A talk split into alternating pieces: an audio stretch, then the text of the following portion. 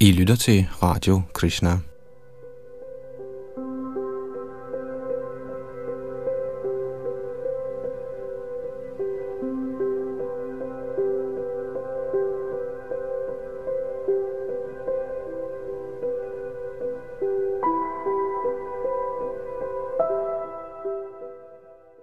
I den kommende time fortsætter vi vores gennemgang af Srimad Bhagavatam, og her er vi i gang med 10. bog, og vi skal til kapitel 86, hvor Arjuna kidnapper Subhadra og Krishna velsigner sine hengivne.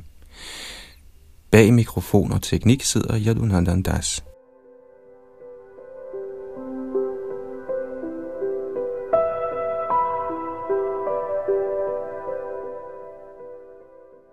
Tekst 1 Kong Pariksit sagde, O Brahmin, vi ønsker at få at vide, hvordan Arjuna ægtede Balarams og Krishnas søster, der var min bedstemor. Kommentar. Pariksit Maharaj vender sig nu til emnet vedrørende Krishnas søster Subhadras bryllup. Efter Siddha Siddhar Swamis mening følger kong Pariksits spørgsmål her den tidligere fortælling, fordi Arjunas bedrift med at vinde Subhadras hånd var en lige så vanskelig dåd, som da herren Krishna hentede Devakis sønner tilbage fra de døde, siden herren Balaram i egen person modsatte sig Subalas ægteskab med Arjuna.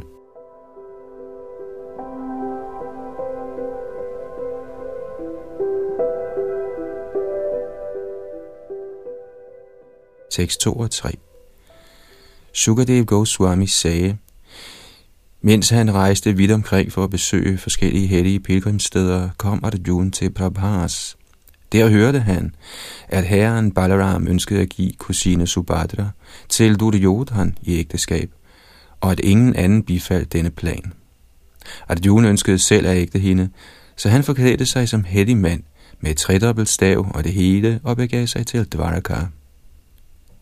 Kommentar Arjuns plan for at få Subhadra til hustru kan forekomme ukonventionel, men han handlede ikke uden opmuntring.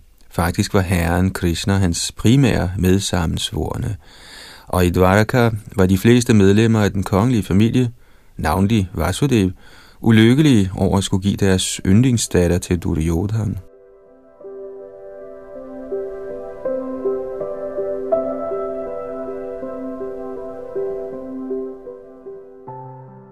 Tekst 4 og 5 Han opholdt sig der under monsunen for at opfylde sit formål.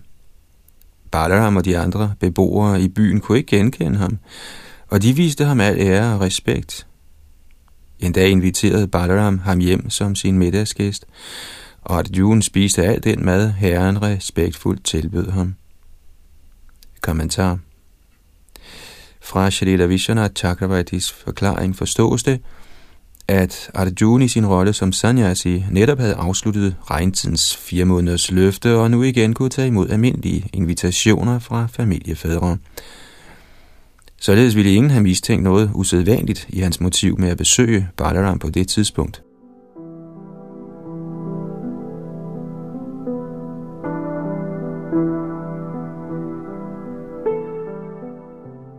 Tekst 6 og 7 der så han den vidunderlige jomfru Subhadra, der var fortryllende for helte. Han spildede øjnene op i fryd, og hans sind blev ophidset og opslugt af tanker på hende.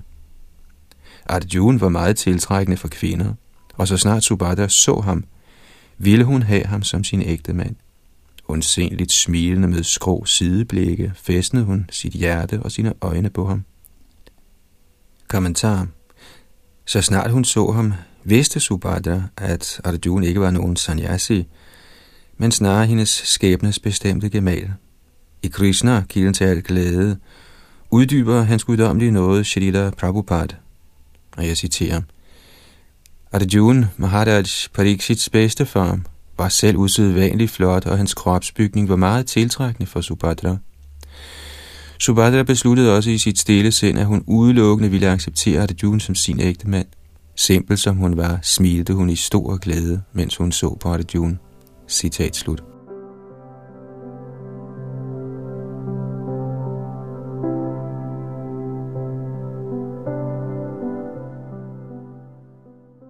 Tekst 8 Da han kun mediterede på hende og ventede på en lejlighed til at bortføre hende, kunne Arjuna ikke få fred. Hans hjerte skælvede af lidenskabeligt begær. Kommentar. Selv mens han blev æret af herren Balaram, var Arjuna for at få til at værdsætte herrens elskværdige gæstfrihed.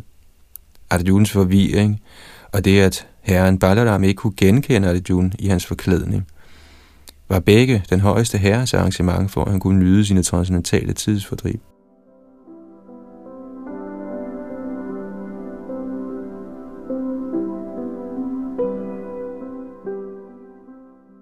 Tekst 9 en gang under en stor tempelfestival til ære for den højeste herre, kørte Subhata ud af det fortlignende palads på en stridsvogn, og på det tidspunkt benyttede den mægtige stridsvognskriger Arjuna lejligheden til at kidnappe hende. Både Subhadras forældre og Krishna bifaldt dette. Kommentar Shrita Vishana Chakravarti identificerer denne festival som den årlige Radhyatra for herren Vishnu, i anledning af, at han står op af sin mystiske søvn ved slutningen af Chaturmasya. Subhadras forældre er Vasudeva Devaki.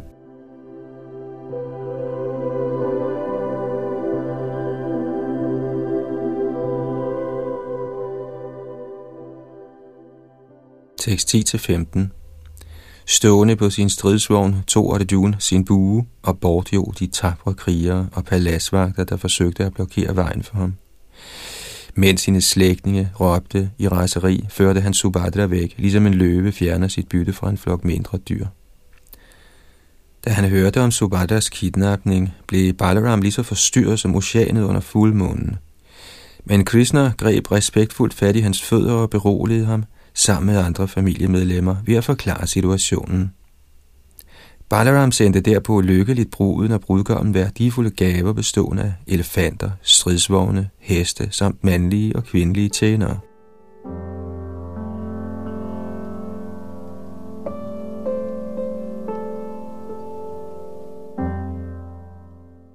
Shukadev Goswami fortsatte.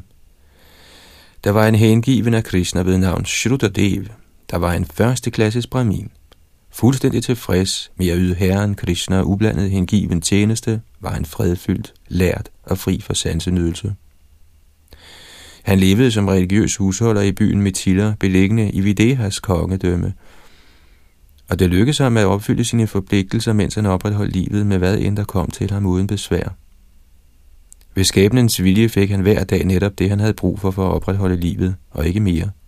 Tilfreds med dette, udførte han behørigt sine religiøse pligter. Kommentar En ideel Vaishnav Brahmin må, selvom han er tynget af familielivets bånd, altid arbejde så hårdt, som det er påkrævet, for at han kan opfylde sine pligter. Uden unødvendigt at hige efter materielle fremskridt, skal han rette det bedste af sin tid og sine aktiver mod højere pligter i den højeste herres tjeneste. Hvis en husholder med held kan leve på den måde – Trods denne tidsalders uundgåelige vanskeligheder, kan han forvente Krishnas personlige opmærksomhed, som vi skal se i tilfældet med Shrutadev, Mithilas fuldendte brahmin.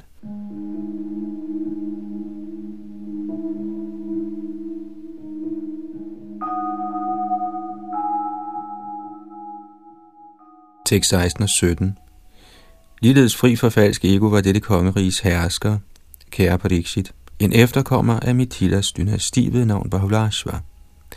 Begge disse hengivne var meget afholdte af herren Achuta. Tilfreds med dem begge steg guddommens højeste person op i sin stridsvogn, som Daruka havde hentet, og rejste til Videha sammen med en gruppe vismænd. Kommentar I sin kommentar til dette vers udtaler Srila Vishwanath Chakravarti, at Shrutadev og Bahulashva var ude af stand til at tage til Dvarka for at se Krishna, fordi de begge havde aflagt et løfte om regelmæssigt at tilbede deres personlige gudskikkelse i hjemmet. Shri Krishna gjorde sig gerne den ulejlighed at give dem begge sin audiens, og da han skulle til at forlade Dvarka, insisterede han på, at vismændene, der ønskede at tage med ham, kom med i vognen. For ellers ville de blive for udmattet af at følge efter til fods. Navnkundige vismænd ville normalt aldrig endda overveje at rejse med så overdådige befordringsmidler, men på herrens befaling lagde de deres almindelige modvilje til side og sluttede sig til ham på hans stridsvogn.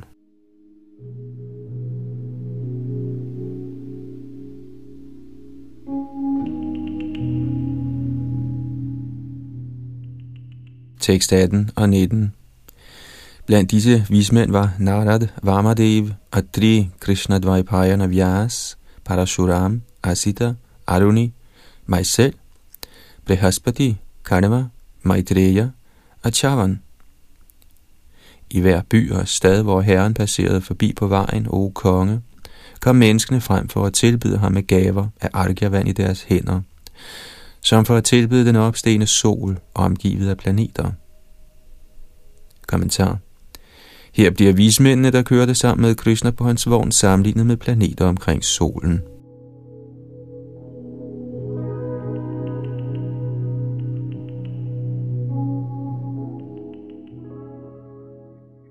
Tekst 20 og 21 Mænd og kvinder fra Anartha, Dhanva, Guru Jangal, Kang, Matsya, Panchala, Kunti, Madhu, Kekaya, Koshala, Arna, og mange andre kongedømmer drak med deres øjne den livlige skønhed af Herren Krishnas lotuslignende ansigt, brydet med gavmilde smil og kærlige blikke. Ved ganske enkelt at kaste sit blik på dem, der kom for at se ham, befriede Krishna, de tre verdeners åndelige mester, dem for materialismens blindhed.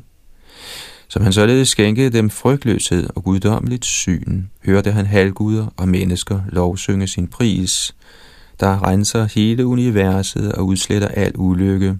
Lidt efter lidt nåede han frem til Videha.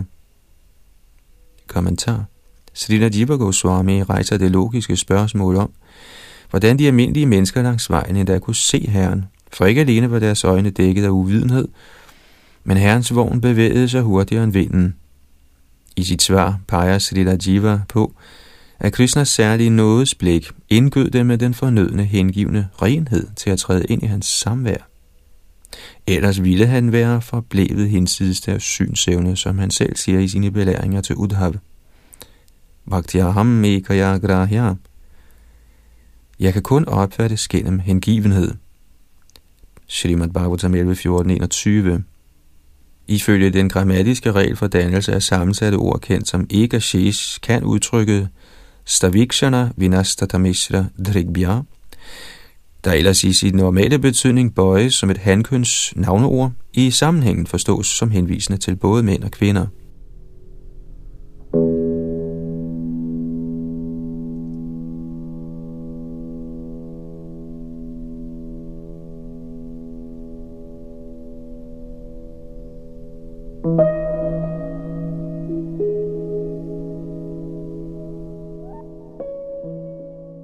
Tekst 22-26.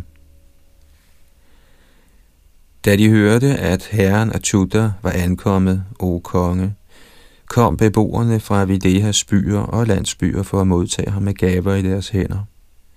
Så snart menneskene så herren Uttamashlok, blomstrede deres ansigter og hjerter af kærlighed. Med deres håndflader foldet over deres hoveder, bøjede de sig ned for herren og for de ledsagende vismænd, som de tidligere kun havde hørt om. Både kongen af Mithila og Shrutadev faldt ned for herrens fødder, og hver af dem tænkte, at universets åndelige mester var kommet dertil kun for at vise ham noget. På nøjagtig samme tidspunkt kom både kong Maitila og Shrutadev frem med foldede hænder for at invitere Darshadharnes herre til at være hans gæst, sammen med Brahmin-vismændene. Da han ønskede at glæde dem begge to, tog herren imod begge deres invitationer – Således begav han sig på samme tid til begge deres hjem, og ingen af dem kunne se ham gå ind i den andens hus. Kommentar Ifølge Srila Vishana de besøgte Krishna Shrutadev og Bahulashva på samme tid ved at vise sig i to ens skikkelser sammen med vismændene. Således troede kong Bahulashva, at Krishna kun var kommet til hans hus, og havde efterladt Shrutadev til at tage hjem i skuffelse, mens Shrutadev troede, at lige det modsatte var tilfældet.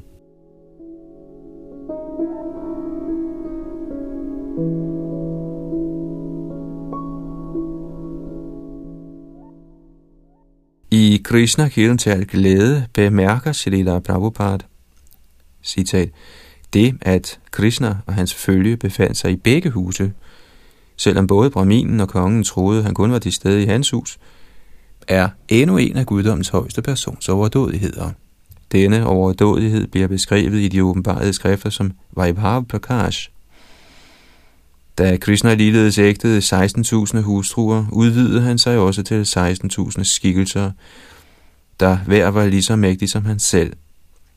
Ligeledes i Vrindavan, da Brahma stjal Krishnas køer, kalve og kohørte drenge, udvidede Krishna sig til mange nye køer, kalve og kohørte drenge. Citat slut.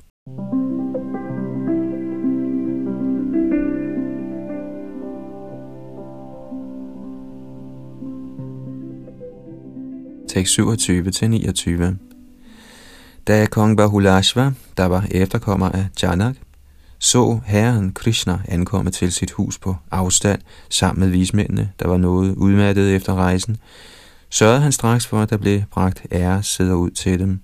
Efter de alle havde sat sig behageligt, ville den vise konge, hvis hjerte oversvømmede sig glæde og hvis øjne fyldte sig tårer, bøje sig ned for dem alle og vaske deres fødder med inderlig hengivelse. Han tog vaskevandet, der renser hele verden, og stænkede det på sit hoved og på hovederne af sine familiemedlemmer.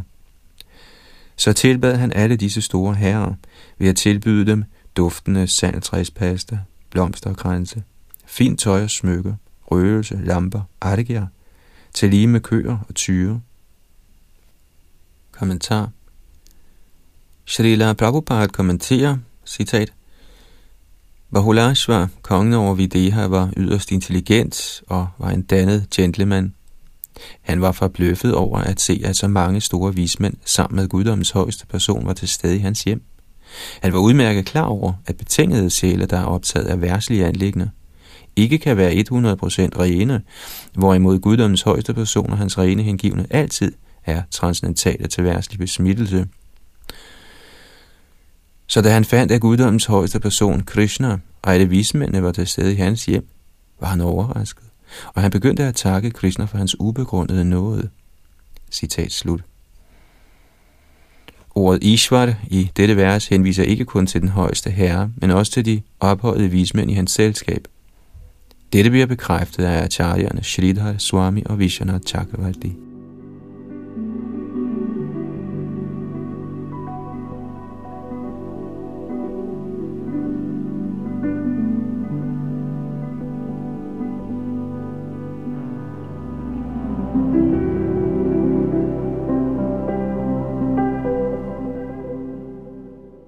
Tekst 30 og 31. Da de alle havde spist sig mætte, begyndte kongen til deres videre behag at tale langsomt og med mild stemme, mens han holdt Vishnus fødder i sit skød og masserede dem lykkeligt. Shri Bahulashva sagde, O almægtige herre, du er alle levende væseners sjæl, deres selvoplysende vidne, og nu giver du din audiens til os, der konstant mediterer på dine lotusfødder. Kommentar Srila Vishana Chakravarti forklarer Bahulashvas indre tanker som følger. Bahulashva lovpriser Krishna som alt livs og alt bevidstheds inspirerende sjæl med den tanke, at selv en træ Domrian, som ham selv, kan vækkes til hengiven bevidsthed gennem hans barmhjertighed. Han lovpriser Herren som alle fromme og ugudelige handlingers vidne med den overbevisning, bevisning, at Herren husker, hvad en lille hengiven tjeneste han måtte have udført. Og han lovpriser ham som selvoplysende, uden behov for oplysning eller information fra nogen ydre kilde, med den viden, at Herren altid har været klar over Bahulashvas længe nærede, hemmelige ønsker om at se ham.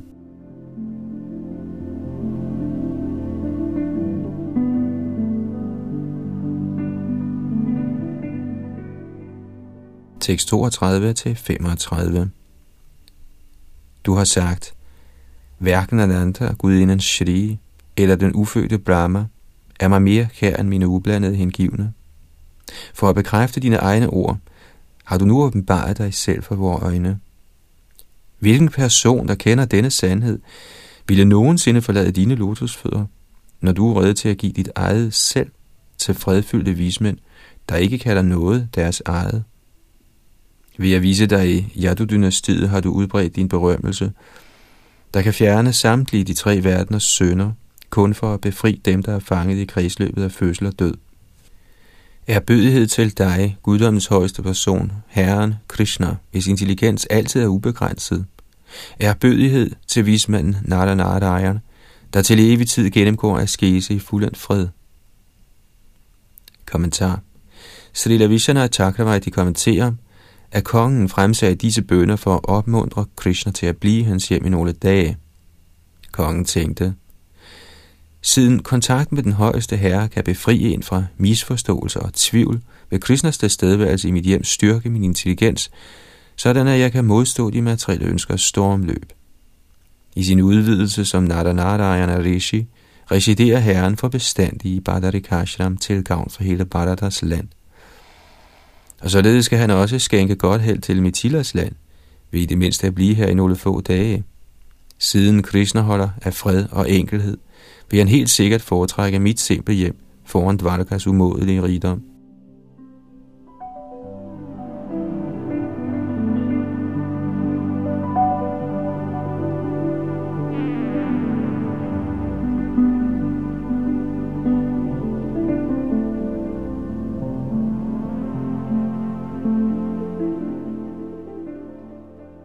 36-39.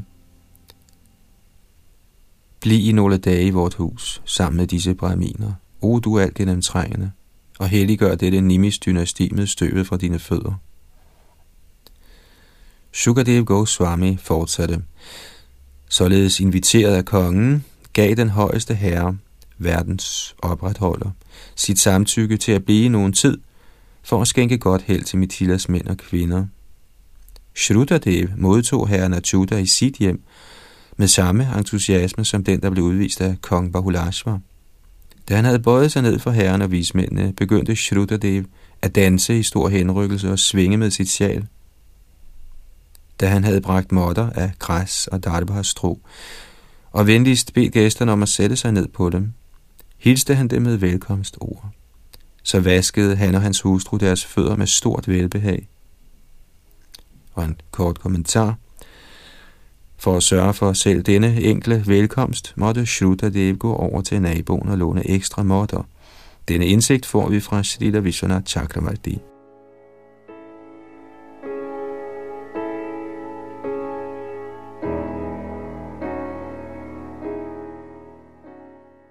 Tekst 40-44 med vaskevandet stænkede den dydige Shrutadev sig selv, sit hus og sin familie.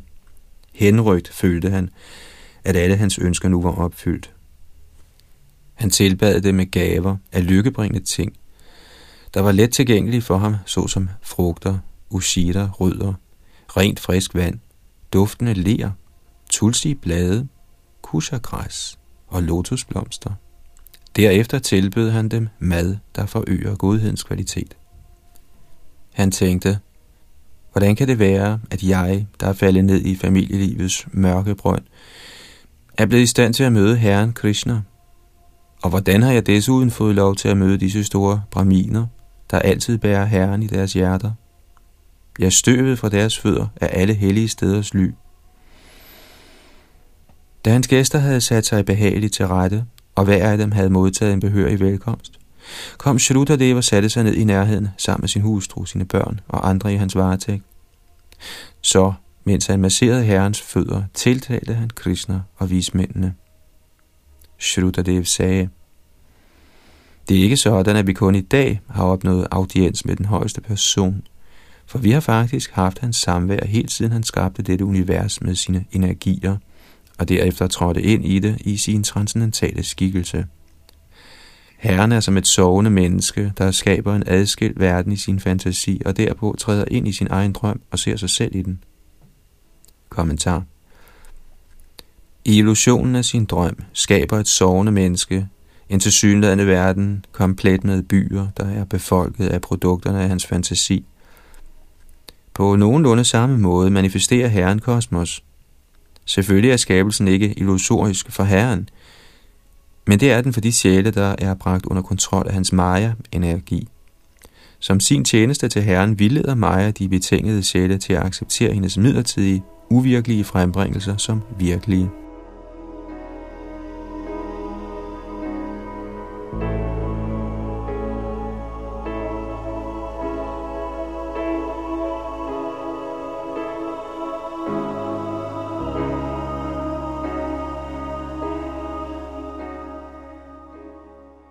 Tekst 46 og 47.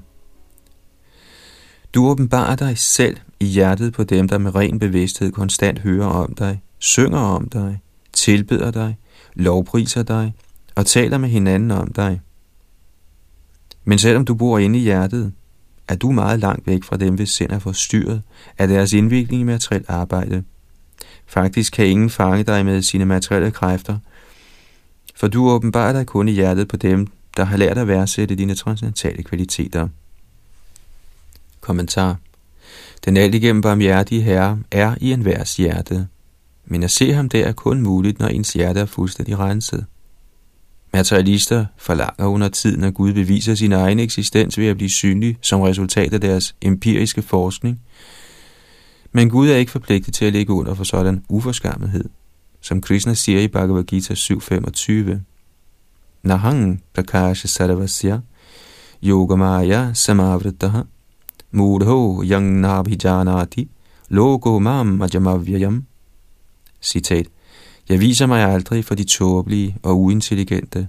For dem er jeg dækket af min indre kraft, og derfor ved de ikke, at jeg er ufødt og ufejlbarlig. Citat slut.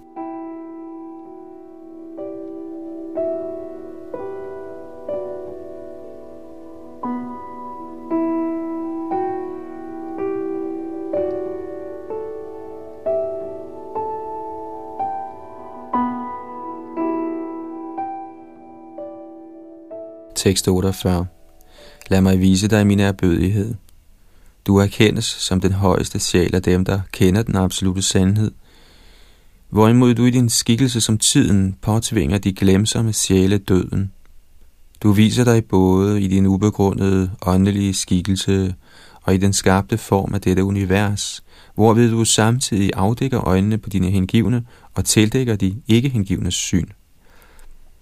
Kommentar når Herren viser sig for sine hengivne i sin evige åndelige skikkelse, bliver deres øjne, så at sige, afdækket.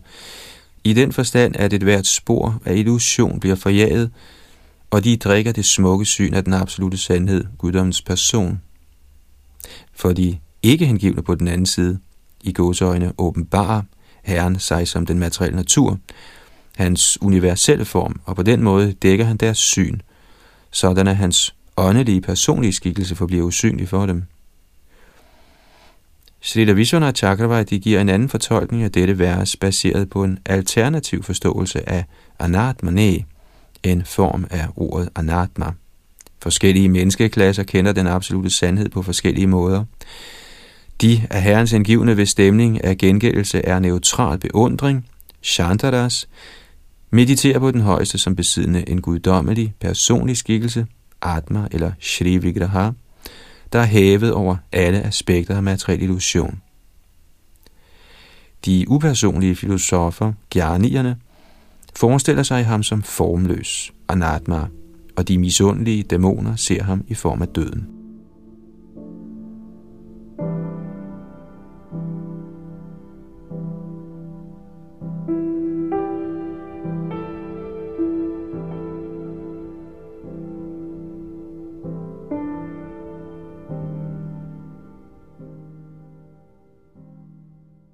Tekst 49 og 50. O Herre, du er denne højeste sjæl, og vi er dine tjenere. Hvordan kan vi tjene dig? Min Herre, ganske enkelt det at se dig gør en ende på menneskelivets vanskeligheder. Shri Sukadev Goswami sagde, da han havde hørt Shrutadev tale disse ord, to guddommens højeste person, der lindrer sine overgivende hengivnes smerte, Shrutadevs hånd i sin, og smilende talte han til ham som følger. Kommentar Acharya Vishanath kommenterer, at Krishna tog Shrutadevs hånd og smilte som tegn på venskab for at fortælle ham, ja, du kender sandheden om mig, og jeg ved også alt om dig, så nu vil jeg fortælle dig noget særligt.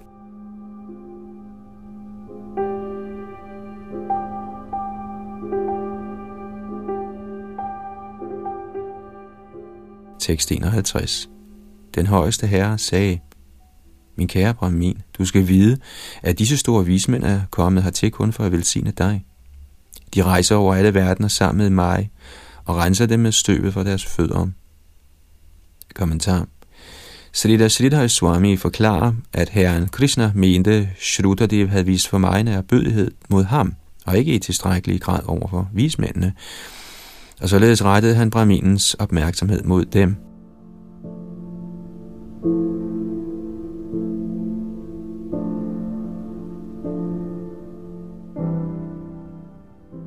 Tekst 52 man kan gradvist blive renset ved at se, berøre og tilbede tempelguddomme, pilgrimsteder og hellige floder.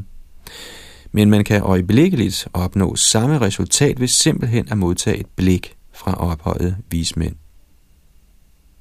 Kommentar Snarere end at forblive i afsondrethed og koncentrere sig om sin egen fuldendelse, dedikerer Vaishnav-brahminer af højeste rang deres liv til at uddele velsignelsen af Herrens hengivne tjeneste. Med kong Prajina Barhis sønners ord. Teshang vicharantang padbhyang tirthanang pavanechaya bhitasya king narochita davakanang samagamaha. Citat. Kære herre, dine personlige omgangsfælder, dine hengivne, vandrer over hele verden for at rense selv de hellige pilgrimssteder – er sådan aktivitet ikke glædelig for dem, der faktisk er bange for den materielle tilværelse? Citat slut. Bhagavatam 4, 30, 37. Og Prahlad Maharaj siger, Prajena deva munaya svavimuktikama maunang charanti vijanena prarartha nishtaha. Naitan vihaya kripanan vimumuksha eko Nayang tvadasya sharanang brahmato nupasye, der betyder, min kære herre Narasimhadev, jeg ser, at der nok er mange hellige personer, men de er kun interesseret i deres egen frelse. Uden at bekymre sig om de store byer og steder, tager de til Himalaya eller til skoven for at meditere under løfter af tavshed, Magnavrat. De er ikke interesseret i at udfri andre. For min egen del ønsker jeg imidlertid ikke at blive befriet alene og lade alle disse tåber og slyngler i stikken. Jeg ved, at uden Krishna-bevidsthed, uden at søge ly ved dine lotusfødder, kan ingen være lykkelig. Derfor ønsker jeg at bringe dem tilbage til dine lotusfødders ly. Hentet fra Bhagavatams syvende bog, kapitel 9, tekst 44.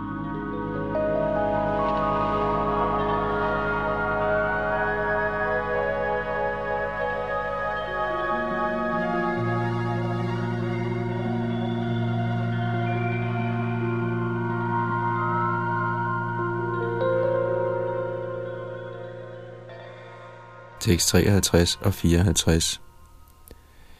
Alene i kraft af sin fødsel er en brahmin den bedste af alle væsener i denne verden, og han bliver end mere ophøjet, når han er begavet med at skese, lærdom og tilfredshed i selvet, for ikke at tale om hengivelse mod mig. Selv min firearmede skikkelse er mig ikke mere kær end en brahmin. Inde i sig selv omfatter en lært brahmin alle vedderne, ligesom jeg inde i mig selv omfatter alle halvguderne. Kommentar.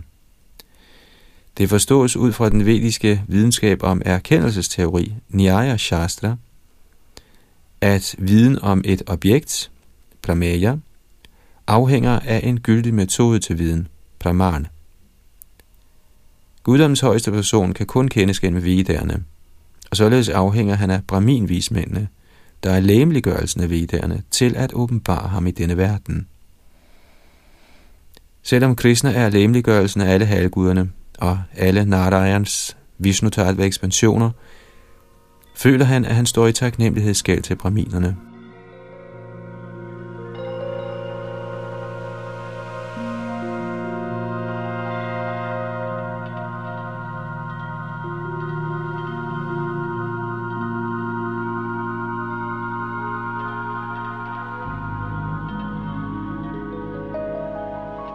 Tekst 55-59 Tåbelige mennesker, der er uvidende om denne sandhed, forsømmer og håner misundeligt en lært brahmin, som, fordi han ikke er forskellig fra mig, er deres åndelige mester og faktiske selv.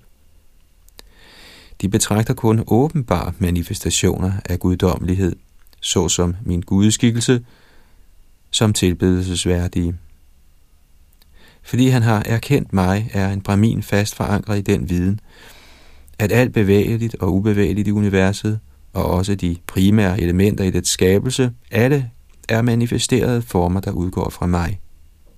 Derfor må du tilbede disse lærte bramin, vismænd og bramin med samme tro, som du har på mig. Gør du det, vil du tilbede mig direkte, hvilket du ellers ikke kan gøre, selv med gaver af omfattende rigdom. Shri Shuka sagde, Således belært af sin herre, tilbad Shrudadev med målrettet hengivelse Shri Krishna og de fornemmeste braminer i hans selskab. Og det samme gjorde kong Bahulashva. Således opnåede både Shrudadev og kongen det endelige transcendentale bestemmelsessted. O konge, således blev guddoms højeste person, der er sine egne hengivne hengiven, i nogen tid sammen med sine to store hengivne, Shrudadev og Bahulashva, og han lærte dem de fuldendte helgeners adfærd. Derpå vendte herren tilbage til Dvarka. Kommentar I sin gengivelse af dette tidsfordriv i Krishna kilden til al glæde, konkluderer hans guddommelige noget A.C. Bhaktivedanta Swami Prabhupada. Citat. Den belæring, vi får fra denne hændelse, er, at kong Bahulashva og Brahminen Shrudadev blev accepteret af herren på samme niveau, fordi de begge var rene hengivne. Dette er den faktiske kvalifikation for at blive anerkendt af guddoms højeste person. Fordi det er blevet moderne i denne tidsalder at være falsk stolt over ens fødsel i familien af en kshatriya eller brahmin, ser vi personer uden kvalifikationer, der hævder at være brahmin, kshatriya eller vaishya. Men som skrifterne udtaler, Galau Shudra Sambhava. I denne kallis tidsalder bliver alle født som Shudra, dette skyldes, at der ikke bliver udført nogen renselsesprocesser, kendt som sanskaraer, der begynder fra tidspunktet for moderens graviditet og fortsætter op til individets død. Ingen kan klassificeres som medlem af en bestemt kaste, og der især er en højere kaste, Brahmin, Kshatriya eller Vaishya, alene ved fødselsret. Er man ikke renset gennem den frøgivende ceremoni, eller Garbhadana Sanskara, klassificeres man øjeblikkeligt blandt shudraerne, fordi det er kun shudraerne, der ikke gennemgår denne renselsesproces. Sexliv uden Krishna-bevidsthedens renselsesmetode er blot sædgivningsmetoden for shudra eller dyr. Men Krishna-bevidsthed er den højeste fuldendelse, ved hvilken enhver kan nå til en Vaishnavs niveau. Dette indbefatter alle en brahmins kvalifikationer – Vaishnavarerne uddannes til at blive fri for de fire slags syndige handlinger, utilat sex, hengivelse til rusmidler, spil og at spise dyrisk føde. Ingen kan befinde sig på det brahminske niveau uden at have disse indledende kvalifikationer, og uden at blive en kvalificeret brahmin kan ingen blive en ren hengiven. Citat slut.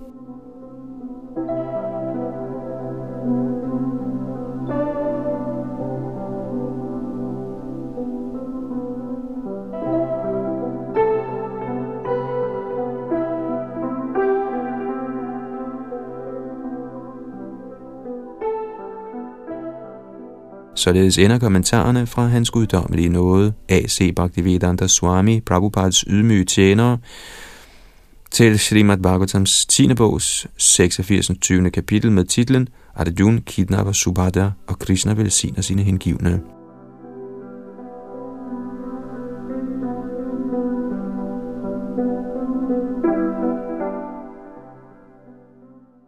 Kapitel 87 De læmeliggjorte Vedas bønder Tekst 1. Shri Pariksit sagde, O Brahmin, hvordan kan vedderne direkte beskrive den højeste, absolute sandhed, der ikke kan beskrives med ord? Vedderne begrænser sig til at beskrive den materielle naturs kvaliteter, men den højeste, der er transcendental til alle materielle manifestationer og deres årsager, er fri for disse kvaliteter. Kommentar før han begynder på sin kommentar til dette kapitel, beder Shrita Sridhar Swami, Jeg tilbeder Herren Nrisingha, inde i hvis mund veltalenhedens store mestre residerer, på hvis bryst lykkegudinden bor, og i hvis hjerte bevidsthedens guddommelige kraft lever. Med et ønske om at rense min sampradaya og bundet af pligt, vi er kortfattet og efter min bedste erkendelse kommentere de læmeliggjorte Vedas bønder. For så vidt som Srimad Bhagavatam allerede på fyldeskørende vis er blevet æret ved mine forgængers forklaringer, kan jeg kun samle levningerne af det, de har æret.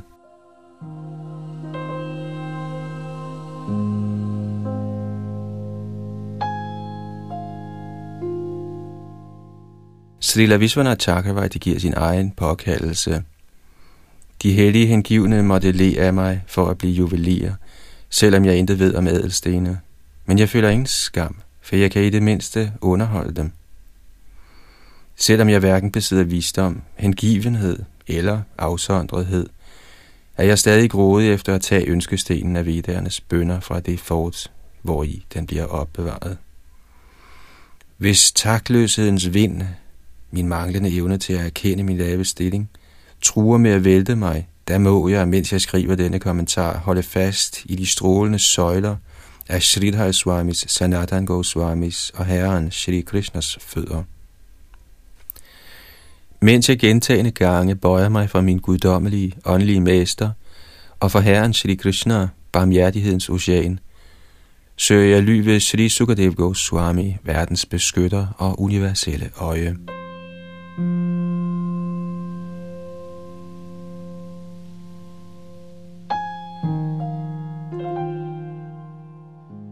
Ved slutningen af forrige kapitel fortalte Sukadev Goswami Pariksit Maharaj, citat, Guddoms person, der er sine egne hengivne hengiven, blev således i nogen tid sammen med sine to store hengivne og konge, og lærte dem, hvordan hellige hengivne opfører sig.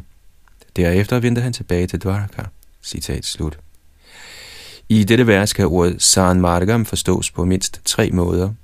I den første betydning forstås sat som hengiven af den højeste herre, og således betyder San vejen af Bhakti Yoga, hengiven tjeneste. I den anden, hvor sat betyder en, der søger transcendental kundskab, betyder Sanmargam vejen af filosofisk kundskab, der har den upersonlige Brahman som mål. Og i den tredje, hvor Sat henviser til vedernes transcendentale lyd, betyder Sanmargam metoden af at følge vediske forskrifter. Både den anden og den tredje af disse fortolkninger af Sanamargam fører til spørgsmålet om, hvordan vedderne kan beskrive den absolute sandhed.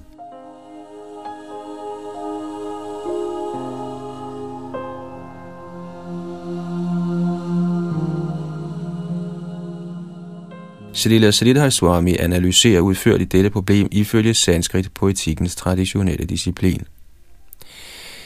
Vi må tage i betragtning, at ord har tre slags udtryksmæssige evner, kaldet shabda. Dette er de forskellige måder, hvorpå et ord henviser til dets betydning, kendt som mukhya vritti, lakshana vritti og gauna vritti. Den shabda vritti, der kaldes mukhya, er den primære, bogstavelige betydning af et ord – dette kendes også som abidhar, et ords begreb eller betydning ifølge ordbogen. Mukhavriti inddeles videre i to underkategorier, nemlig rudhi og yoga. En primær betydning kaldes rudhi, når den er baseret på konventionel brug, og yoga, når den udledes fra et andet ords betydning ifølge almindelige etymologiske regler. For eksempel er ordet go, der betyder ko, et eksempel på rudhi, siden dets forhold til dets bogstavelige betydning er helt konventionelt. Begrebet af ordet pachaka, køkkenchef, er på den anden side en yoga vritti i kraft af ordets oprindelse i roden pach at lave mad. Ved tilføjelse af suffikset kar. Udover dets mukha vritti eller hovedbetydning kan et ord også bruges på en sekundær metaforisk måde. Denne måde kaldes lakshana. Reglen er, at et ord ikke skal forstås metaforisk, hvis dets mukhavriti giver mening i den pågældende sammenhæng. Kun hvis mukhavriti ikke kan bibringe et ords betydning, kan lakshanavriti rimeligvis sluttes. Hvordan lakshana fungerer, bliver teknisk forklaret i Kavya Shastrana som værende en udvidet henvisning, der peger på noget, der på en eller anden måde er relateret til genstanden for den bogstavelige betydning. Således betyder udtrykket Gangayam Gosha bogstaveligt kohyrtelandsbyen i Ganges – men den idé er absurd, så her skal Gangayam snarere gennem dets lakshana forstås som på bredden af Ganges, siden bredden er noget, der er relateret til Ganges. Gavna vritti er en særlig slags lakshana, hvor betydningen bliver udvidet til en eller anden idé om lighed. For eksempel i udtalelsen Singho Devadatta, eller Devadatta er en løve, bliver den heldemodige Devadatta metaforisk kaldt en løve grundet hans løvelignende kvaliteter. Modsat involverer eksempel på den generelle type laksana, nemlig Gangayam Gosha, ikke et forhold baseret på lighed, men på beliggenhed.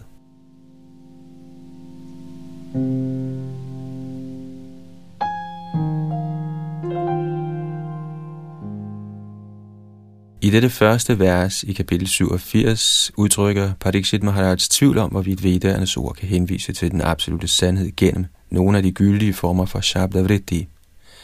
Han spørger, Katang Sakshad Charanti, hvordan kan vederne direkte beskrive Brahman gennem Rudha Mukha Vritti, bogstavelig betydning baseret på konventionelle regler?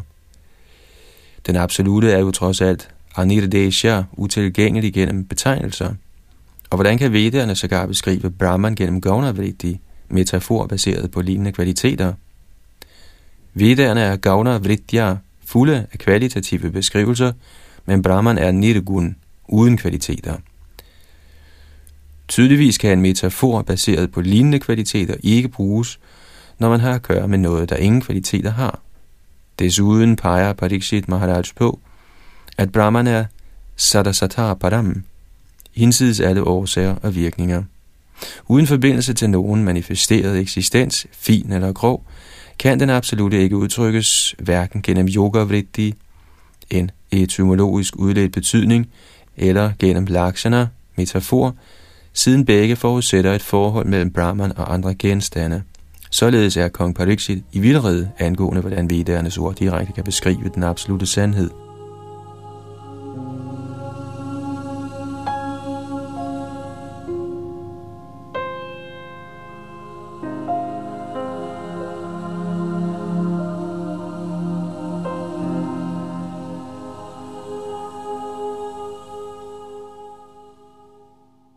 Tekst 2 Sukadev Goswami sagde, Den højeste herre manifesterede de levende væseners materielle intelligens, sanser, sind og vitale luft, for at de kunne lade deres begær efter sansenydelse få frit løb, fødes igen og igen for at udføre frugtstræbende arbejde, blive forfremmet i kommende liv og til sidst opnå udfrielse.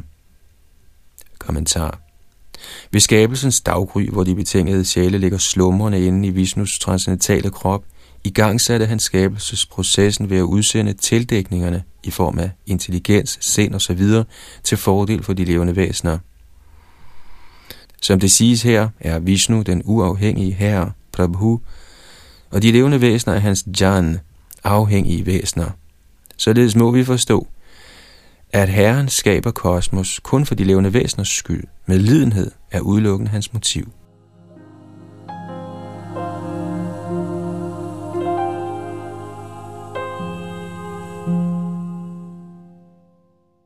Ved at stille grove og subtile lægemer til rådighed for de levende væsener, sætter den højeste herre dem i stand til at forfølge sansetilfredsstillelse og, i menneskeformen, religiøsitet, økonomisk udvikling og udfrielse. I hver krop benytter sjælen sine sanser til nydelse, og når han kommer til menneskeformen, må han desuden udføre forskellige pligter, han bliver pålagt i løbet af sine forskellige stadier i livet opfylder han trofast sine forpligtelser, for at fremme sig til mere forfinet og udstrakt nydelse i fremtiden. Hvis ikke, bliver han degraderet. Og når sjælen til sidst længes efter at blive udfriet af det materielle liv, står befrielsens vej altid til rådighed.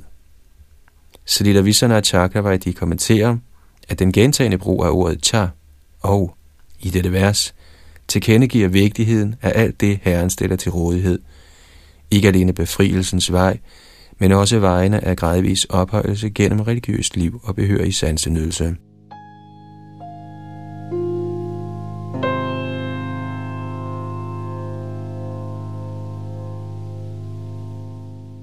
I alle deres bestræbelser afhænger de levende væsener af Herren for succes. Uden intelligens, sanser, sind og vital luft, kan de levende væsener ikke opnå noget som helst. Hverken forfremmelse til himlen, renselse gennem kundskab, fuldendelse i den ottefold meditationsbaserede yoga, eller ren hengivelse gennem bhakti-yogans metode, der begynder med at høre og lovsynge Guds navne. Så hvis den højeste sørger for alle disse hjælpemidler til de betingede sjæles lykke, hvordan kan han da være upersonlig? Langt fra at fremstille den absolute sandhed som i sidste ende upersonlig, taler Upanishaderne meget udførligt om hans personlige kvaliteter.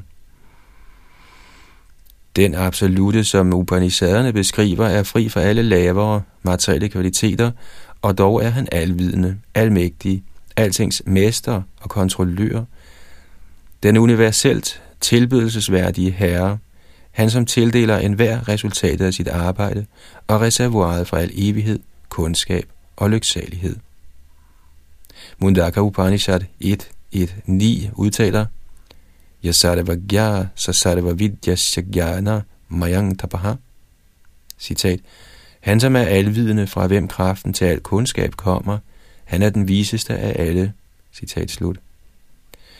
Med Brihad Aranyaka Upanishads ord 4422, 373 og 124, Sarvasyavashi Sarvasye Shanaha.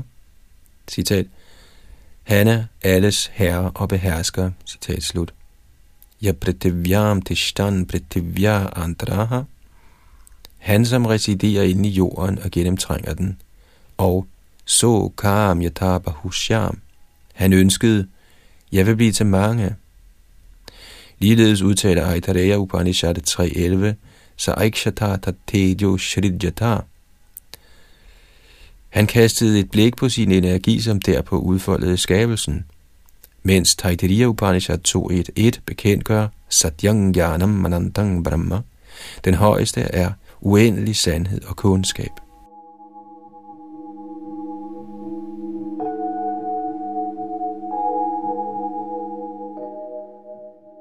Udtrykket Tattvam Asi, du er det, fra Chandogya Upanishad 6.8.7, citeres ofte af upersonlighedstilhængere som bekræftelse af Jiva-sjælens absolute identitet med sin skaber. Sankaracharya og hans tilhængere ophøjer disse ord til statusen af en af de få Mahavakyaer, nøgleudtalelser, som ifølge dem udtrykker Vedantas essentielle betydning. De førende tænkere inden for Vedantas skolens standard Vaishnav åndsretninger er imidlertid dybt uenige i den fortolkning. Acharya'erne Ramanuja Madhva, Baldev, Vidyabhushan og andre har givet talrige alternative forklaringer ifølge et systematisk studium af Upanishaderne og andre shrutier.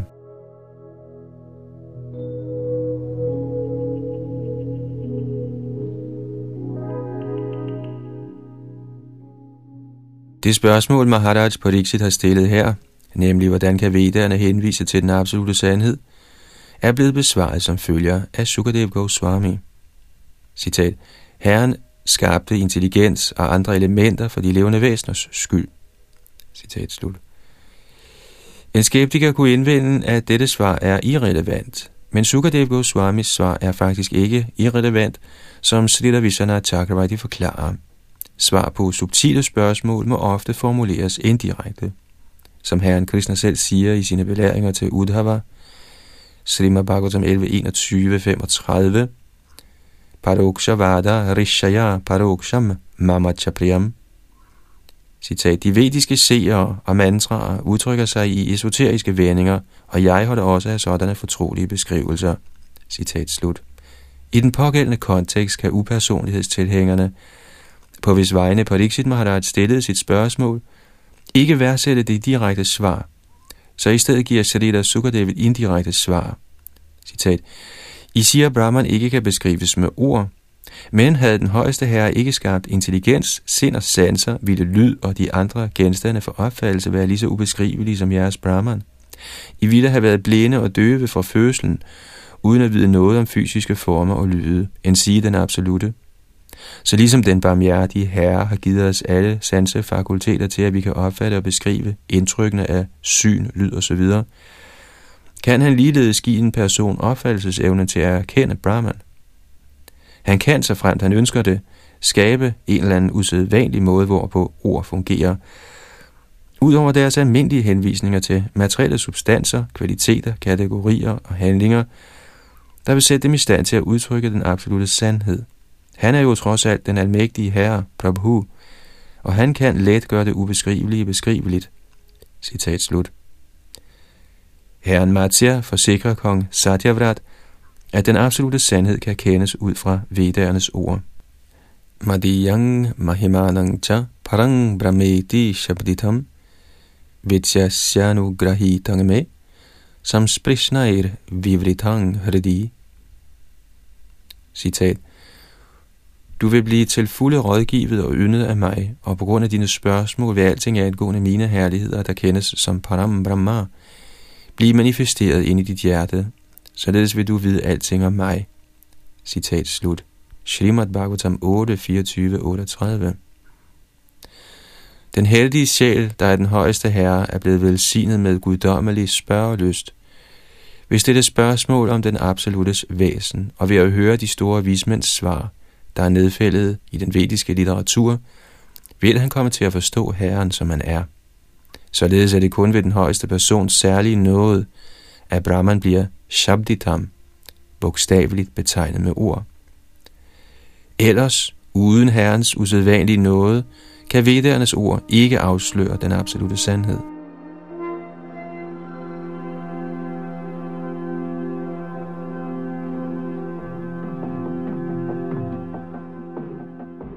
Srila Vishwanath Chakravarti foreslår, at ordet buddhi i dette vers taler Sukadev Goswami kan indikere Mahatattva, fra hvilken æderens forskellige udfoldelser, såsom lyd, udvikler sig, hvilket her omtales som indriya.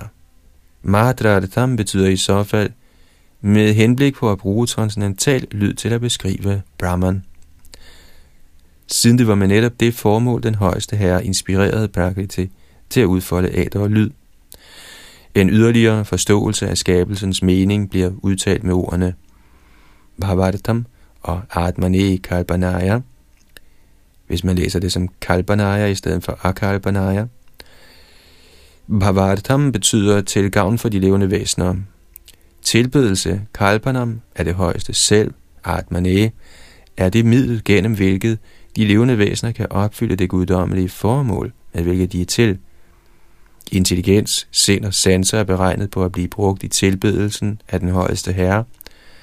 Hvad enten det levende væsen har bragt disse til niveauet af transcendental renselse eller ej. Hvordan både rensede og ikke rensede hengivne bruger deres intelligens, sind og sanser i tilbedelsen af Herren, bliver beskrevet med henvisning til følgende citat fra Gopal Tapani Upanishad, Purvakanda 12. Satpundarika Nayanang Megabhang Vaidutambaram, Dvibhujang Mauna Mudradhyang, Vanamalinamesharam. Citat. Den højeste herre, der viste sig i sin toarmede skikkelse, havde guddommelige lotusøjne, hudfarven af en sky og klæder, der lignede lyn. Han bar en krans af skovblomster, og hans skønhed blev forstærket af hans positur i meditativ tavshed. Citat slut.